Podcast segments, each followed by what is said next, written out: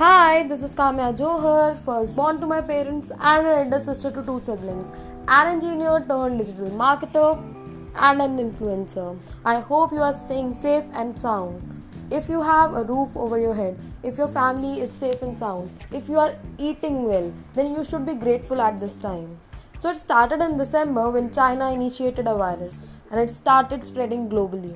On 31st January, our country experienced and dealt with the first coronavirus case. I am a citizen of a country where 130 crore people live, where illiteracy rate is high, where 30% people are poor and that poor that they don't even have access to basic facilities.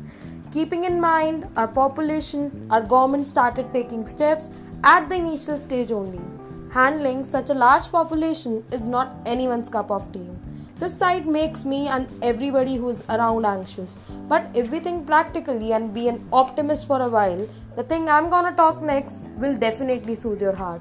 So let's talk in numbers. In a population of 130 crore people, 30,000 people are infected, which makes 0.0004% of the population. No one can afford to lose their loved ones. But out of this 30,000 people, 25% people have recovered and the fatality rate is low. I want to pay homage to the ones who made it possible, our doctors and the nurses who are working indefatigably to treat the patients. They are equally obligated to their family and the country, but they kept their country on the pedestal. The corrupt policemen whom we used to hate are the ones who are the ideals of the society. I salute the delivery men who are helping us with our grocery and daily needs. I'm grateful to be the part of this country. Let's give them honor. Let's treat them with dignity. Let's support them.